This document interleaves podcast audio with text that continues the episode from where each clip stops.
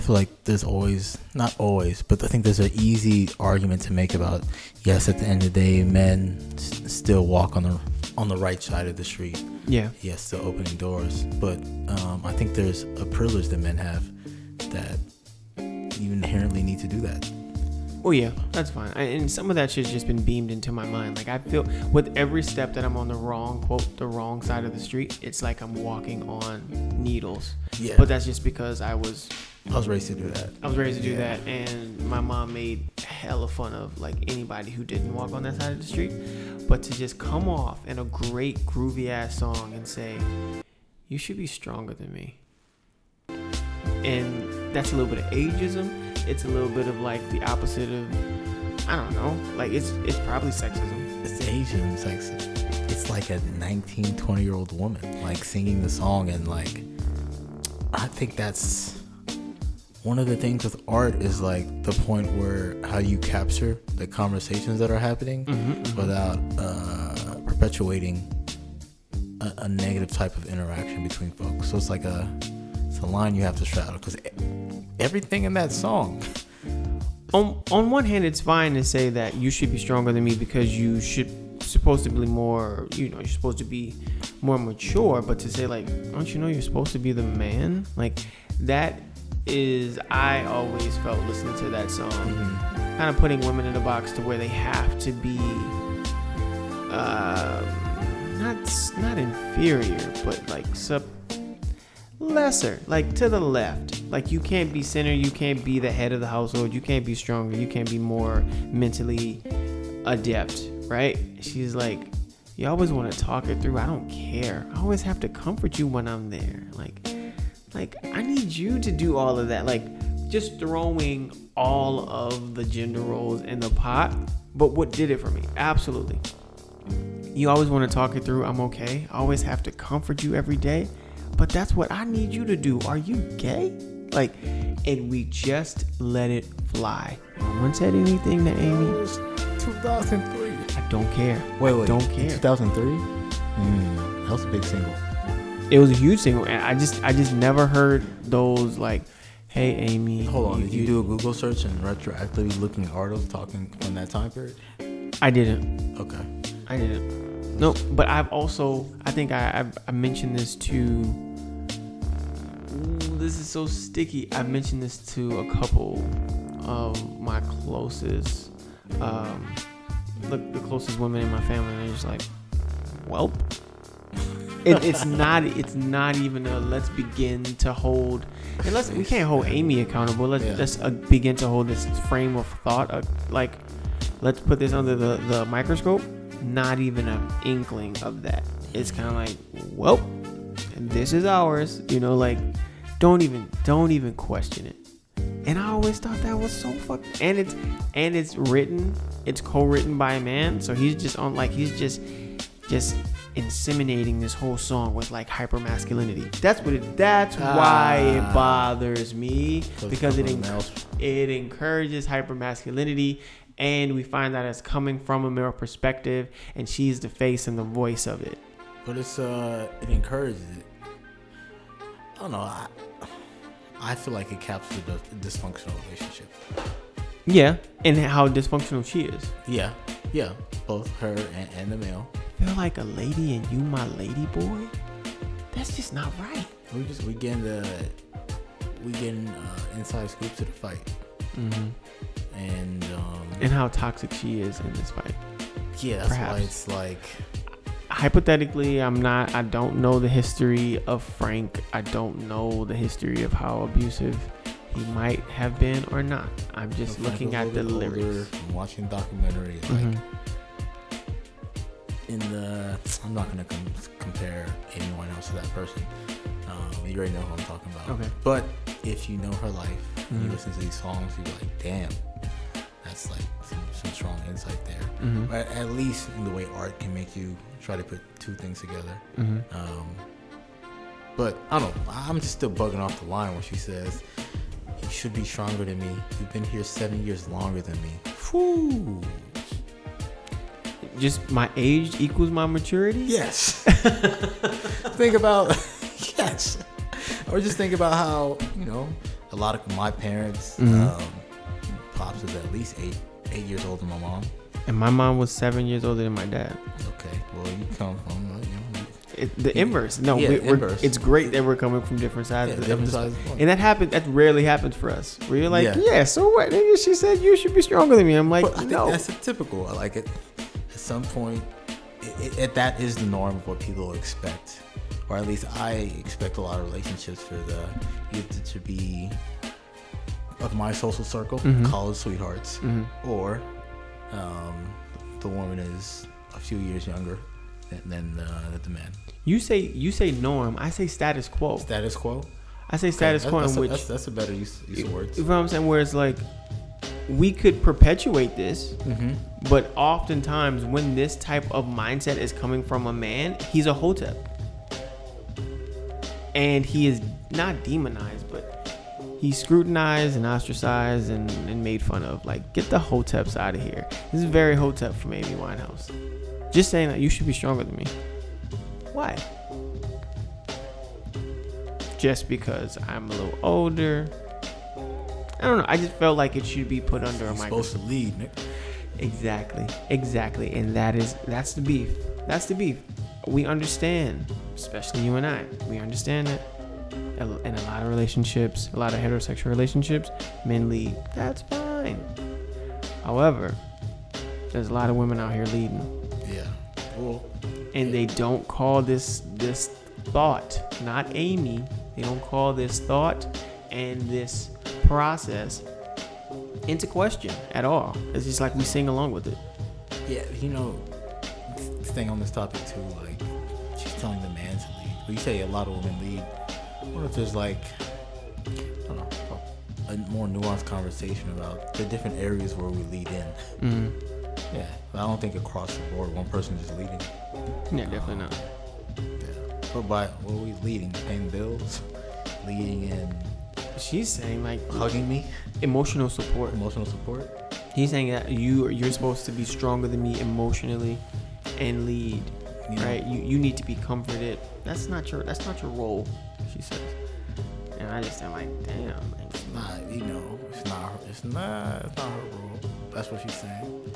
You know, I do uh, um, recommend, or if, if you're having pr- trouble speaking to your partner about some issues that Mhm. both of y'all can't help each other resolve, you should go seek, uh, um, little third party, yeah, third party. therapist joint. Yeah, go talk to therapist. You know, girlfriend should, or a boyfriend, or Mhm. shouldn't be a therapist. Yeah, nah, I, that's too much. To, even though, uh, I guess I kind of disagree. Um, Okay, this this one's going off the record. I know that's fine. Um, I remember when Erykah Badu was dating Carl Jones, and she Carl Jones is uh I think he's he's an artist that is very much woven into the incredible paranormal or preternatural rather um, thread of the Boondocks. Okay. Um, The light skinned cat, the writer. I don't know if he's light skinned. Aaron McGruder is light skinned. Okay. He's a creator. Yeah. But Er- Carl Jones is like, like the C. If there's an A writer being Aaron McGruder, and then there's B writer, I think he's like C, if not B. Hmm. But anyway, she's like, it was his birthday. She's like, yo, happy birthday from your lover, your cook, your therapist, your masseuse. Your, you know I mean? Like, That's sexy. Exactly. exactly. So, at some point, you can Yeah. be my therapist. It you you don't have to be you know 24 hours. Like, Yeah, not okay. always your joint, Okay, there we go. Now, but know, you can. not be. always on call. You're not always on call. The same way that I'll, I'll hold space for you. Exactly. Yep. And I, I'm not trying to, and I don't therapize my therapist. This is a two-way street. Mm-hmm. So I let you know you're not just just my therapist, but you can be there for me in this way if I need you to. Yeah, you know, and if, if I want to use this as a therapist, to save space, you know, I feel like it's a great sign of our relationship. Mm-hmm. I want to open up to you like that. There you go. Yeah. Yo, we just had a, a palate cleanser. Um, so we watched the latest video from a seven listening favorite, uh, Navy Blue. Uh, the song is called Primo. Um, it's an ode to his uh, his cousin, probably his mentor, his, his friend. The video is in the video and the, and the video leader in the family, uh, Sage or Navy Blues a model as well, and his cousin uh, Paloma. Um, so it's him and her starring in the video, and um, it was just it was just a ten, tender love, you know, just tenderness throughout the video. Um, Navy starts off riding through the rain, pulls up to his cousin's place, and she just greets him with like just a hug that allows him to just release the weight of his shoulders. of profound understanding. Mm-hmm. Yeah. And the reason why we are coming back from the break talking about this video, uh, besides the fact that we're always consuming new art and lis- listening into our favorites, is that the tenderness shown in this Primo video by Navy Blue, um, and, and this may be anecdotal, right? But I felt as if the, the tenderness shown there is not something that's afforded to straight men very often, right? Or not nearly enough. And I think, or at least I found, just in kind of processing why that video had such a profound impact on me, I found that that was my actual beef with Stronger Than You by Amy Winehouse. That was it, right? It's not, I don't have a thing against Amy Winehouse. I love her music. Uh, I felt for her and, and her battle um, with addiction and, and, and health overall. But in that song, Stronger Than Me, she's talking about, like, why do I have to comfort you emotionally? Like, uh, why do I feel like I'm in your role? And in Primo, you see Navy kind of uh, looking for comfort in his dog. He gets out, right? He gets fresh air by way of getting in the bicycle. Yep. At some point, he's driving in the rain, so obviously he's going through a change. Sometimes that rain is, um, it's it's going beneath his window of perception, right? Like sometimes he's wet in the rain, other times he's not, where he's just kind of like losing track of time, and mm-hmm. he is absolutely grounded by his family member who, and this is my favorite part of the video, it happens twice. She has these tender touches. One time she touches his eyebrow, and the mm-hmm. next she kind of cups his jaw like with her hand. Yeah, kinda she's like- driving. Yep. as she's driving.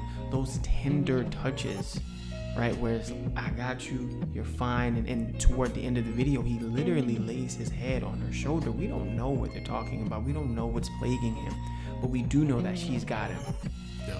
She's got him. So so what? I'm, if I'm not stronger than you today, this month, or this year, God damn, how, how am I going to gain this strength in a very healthy or way that actually revitalizes me if I am going to be belittled and emasculated when I let you know I'm down? Yeah. I think that is what kind like I love the song, but that kind of bothers me that we don't find fault in this mindset because I, I don't hear it very often. We're like, oh, nah, that's kind of fucked up. We shouldn't be saying that, but the, the notions of tenderness in this video have an incredible impact on me. Like I'm probably gonna watch it ten more times. Yeah, we, we watched it twice right now. Just off rip. Offer Like, it, watch it twice, we pause it, and uh, Dino put it back on uh, as, as I turned to grab a drink of water. Uh, but you know, my cushion was a bosom on bad days. It's not a black woman I can't thank. Come on now, we gonna find a way to get it, get some bars from from man. Yeah. at some point. We're gonna find a way. But you know, it's what I just love about that. The first comment on that YouTube video is uh, this inspires me to have a better relationship with my sister, Yeah. uh, with my kin, and um, I, don't, I I think at least myself, maybe it's my experience. Um, it's- my father died at a, young age. Um, I'm always seeking or appreciate rappers that are talking about relationships with, with older older gentlemen, whether it's by blood or through the way of life experiences that have made you family. And um, we forget that to the left and right of us are, are leaders in our family, Absolutely. our mothers, our sisters. Not in a way where we're putting all the weight on them, but in a way that we can actually we can learn from you. You know. Um, And he even has a couple lines about his dad in this, Yeah. song. He even go ahead. He has the line about uh, his parents. Let me get this down line. He says, uh, "Repair the roots. My my parents still stoic." uh, that's, that's a, a fresh line. And then, um, as I'm, I'm pulling up this this line about his father, um, Sorry, give me a second. Are you good? No, I, it, Another line that stuck out to me was redemption. Only Derrick Rose know it. but even even that, just the overwhelming feeling of just coming back, right? Yeah, he says uh, Pop's bleeding like he ain't know he the strongest man that I know. Um, Still still, growing. growing. Letting go is half the, the battle. Moving forward, only only son living. Gotta show him. We can learn from each other. We can learn from each other. Yo. And that's a that's a quick breakdown with a with a fantastic um, visual visual just um, display. It's beautifully shot. It's quick. It's to the point. Um, he also looks stoic. Yeah, there's a notion. There's a notion of becoming our parents in, in ways that we don't intend to at all. Uh, it just kind of happens, and we have to look laterally uh, in order to kind of get a sense of where we are. Um, but speaking of community, then, um, I, just as our tastes are eclectic in music, sometimes so are our thoughts. Mhm. We're talking about building community uh, and being made aware of, your, of our community. We're looking at this huge boom right now, right? When this thing first came out on the scene, it was like, what, what's, what's all these whisperings about what's happening, Mhm. right? What is what is this thing? What is this thing? And then there was a little bit of a dip. We didn't see it. We're talking about NFTs, non-fungible tokens, right? So I am going to try to describe this thing very quickly. Um, it is a way to own art again, right? So it's tied to um, uh, what's called an Ethereum blockchain. You buy it by way of um, cryptocurrency. It is this incredible ledger of ownership, right? Like every transaction made now, uh, you get to possess the art again, and every time that it changes, um, that it changes ownership, this is going in like the annals of history. You can see exactly what it was sold for, who owned it, um, who minted it, which means created it. Um, and it's a way that folks are really getting their worth for their art, whether that be drawings, whether that be music. A lot of the uh, the most famous and expensive um, NFTs thus far have been um, coming from digital art, right? Uh, there's an NFT cat or a, a Gucci ghost that sold for thirty six hundred dollars. Um, it's just a way that folks are uh, investing right we've talked on this show about how do you invest this is one of the ways because as you all know we have had playlists like you need to be listening to or uh, you need to listen to or up and coming or all of these things right? If we understand that an artist is on the rise say we're able to invest in that artist by way of getting their very early nft we imagine buying um oh my god higher than 30000 feet right? Which is one of Curren$y's first projects. But buying it as an nft as his star rises the um the the value of that project rises as well right? And and this is the, the coolest part for me as the price of ethereum rises your value of that project also rises just off the strength of the cryptocurrency. I'll, I'll do it one to really make the points to come. Imagine buying an NFT a reasonable doubt, a project that wasn't on the Billboard Top 40 or even Nomadic. And like in your community, you feel like everyone is talking about it, but still, just your community is talking about it. And 25, 30 years later, the world is like, this is an undeniable classic. Easy. So the the the short the short of it, or what we're discussing today, is that artists at first they were like, "Oh, what's this?" People kind of dipping their toe in it, and now we're seeing a boom. It, it's a no brainer. It's a no. First of all, it's a no-brainer. Yeah. As soon as I heard about it, as soon as we heard about it, I'm like, we need to understand this. We need to fucking go. This is this is a no-brainer of how you get. I mean, everyone's afraid that their music library is just going to go poof, right? It's a no brainer. So we're looking at uh, some of our favorite artists who Yeah. are doing this now, hmm right? So, uh, go ahead. Benny, Yup. Griselda, Benny the Butch. Benny's getting in the wave, and it, people are minting more, right? We looked at Crit. K.R.I.T. has 900 NFTs. Big K.R.I.T., um, 900 NFTs, and at the same time he releases music on DSPs on Spotify. Came out with 900 NFTs and came out with at least 30 pieces of merch. So Mhm. across the board, he's giving fans different ways to to showcase their identity and to be a part of the community by purchasing some of his goods. And that's the key. That's the key of creating your community, feeling like they are investing in you. They Mhm. have a piece of the legacy. Yeah, but the most important part to that. So if y'all not familiar, um, Bobby Hundreds, owner of the Hundreds brand, not only uh, important figure in, in streetwear, also a great writer. Check out his memoir. Um, he just released uh, an essay talking about how the Hundreds will be um, going uh, releasing NFT pieces.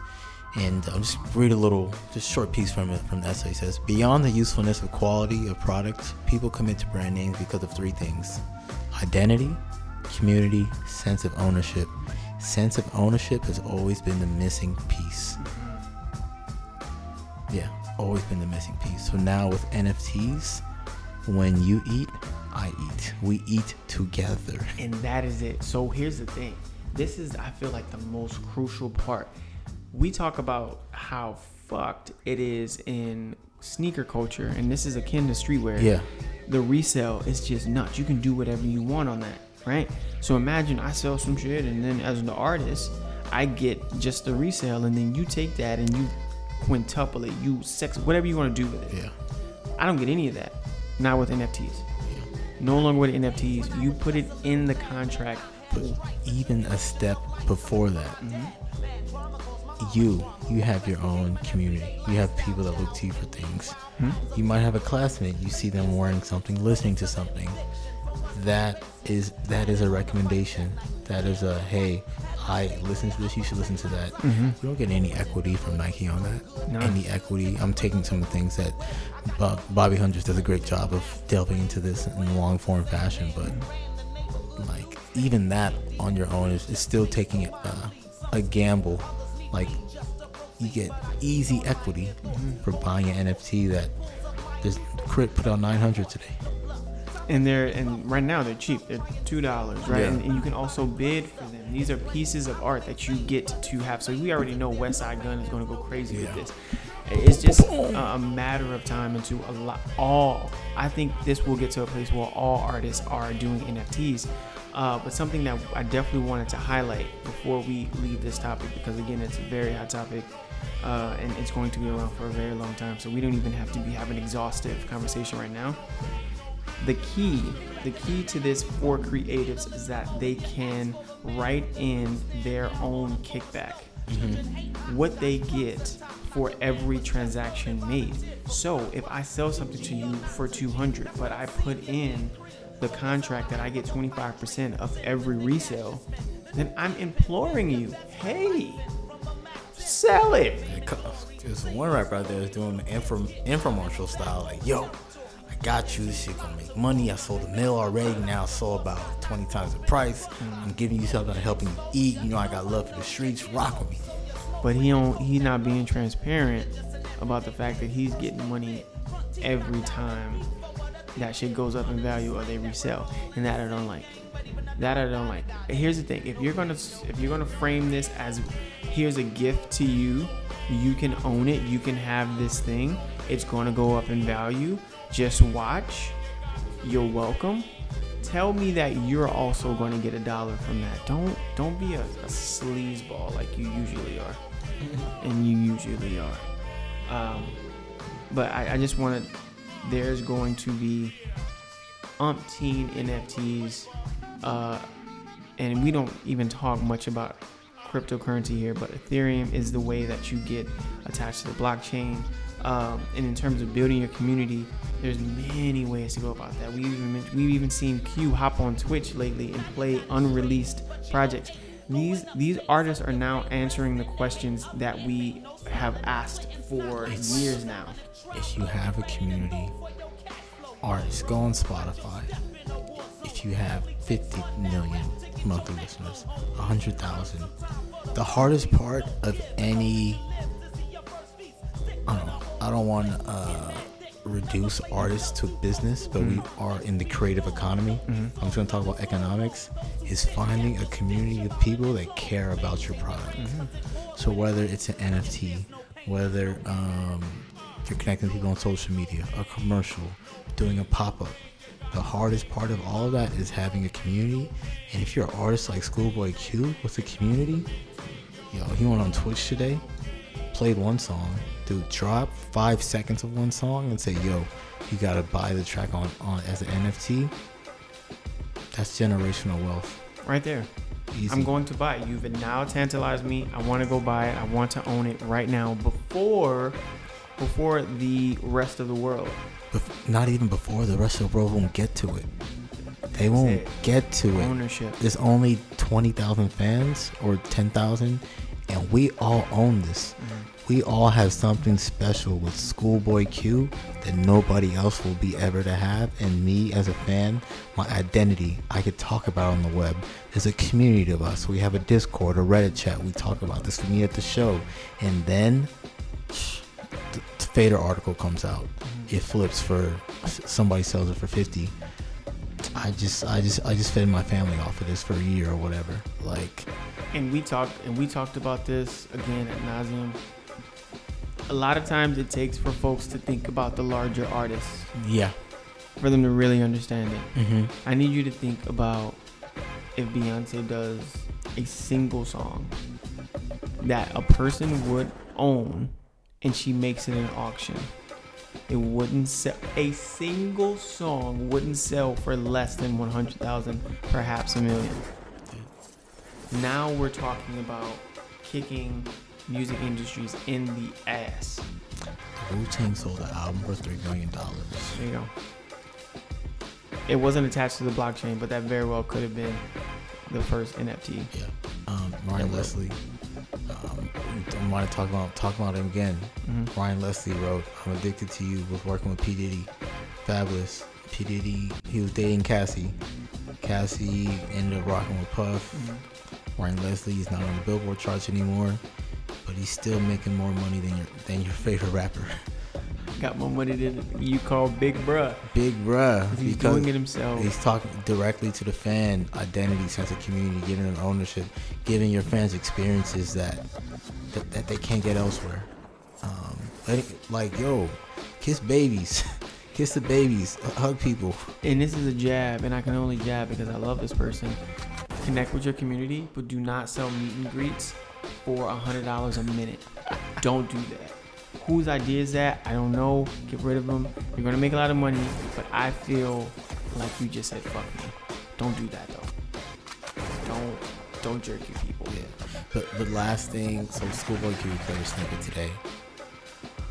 Oh my goodness! It was a couple of days ago. A, yeah, a, a couple days when ago, he did his, when he went live on Twitch. went live on Twitch. Um, I'm, I'm gonna have y'all. Uh, we, we'll, we can link that in the show notes, um, the YouTube clip. But I'll just say this: if you're uh, Free game. Here we go. free game, if you if you would identify yourself as a gangster rapper, Mm. somebody that might talk about some of the more traumatizing parts of of communities. And you want to rap on a Metro Boomin beat? If ten years ago it was a Lex Luger beat, you know, all you gotta do on your next album is jump on an Alchemist joint, a Cool and Dre, talk to Salaam Remi, because it's gonna end up like Superfly shit, yo. Isaac Hayes, Curtis Mayfield, that blaxploitation, just the way that balance comes in, mm-hmm. and, and your and your voice and your stories over these smooth melodic beats. Oh man, it's gonna cut through. Believe me, it's gonna cut through. Free game. That one's for free. Tips by Beeman. All right. We out.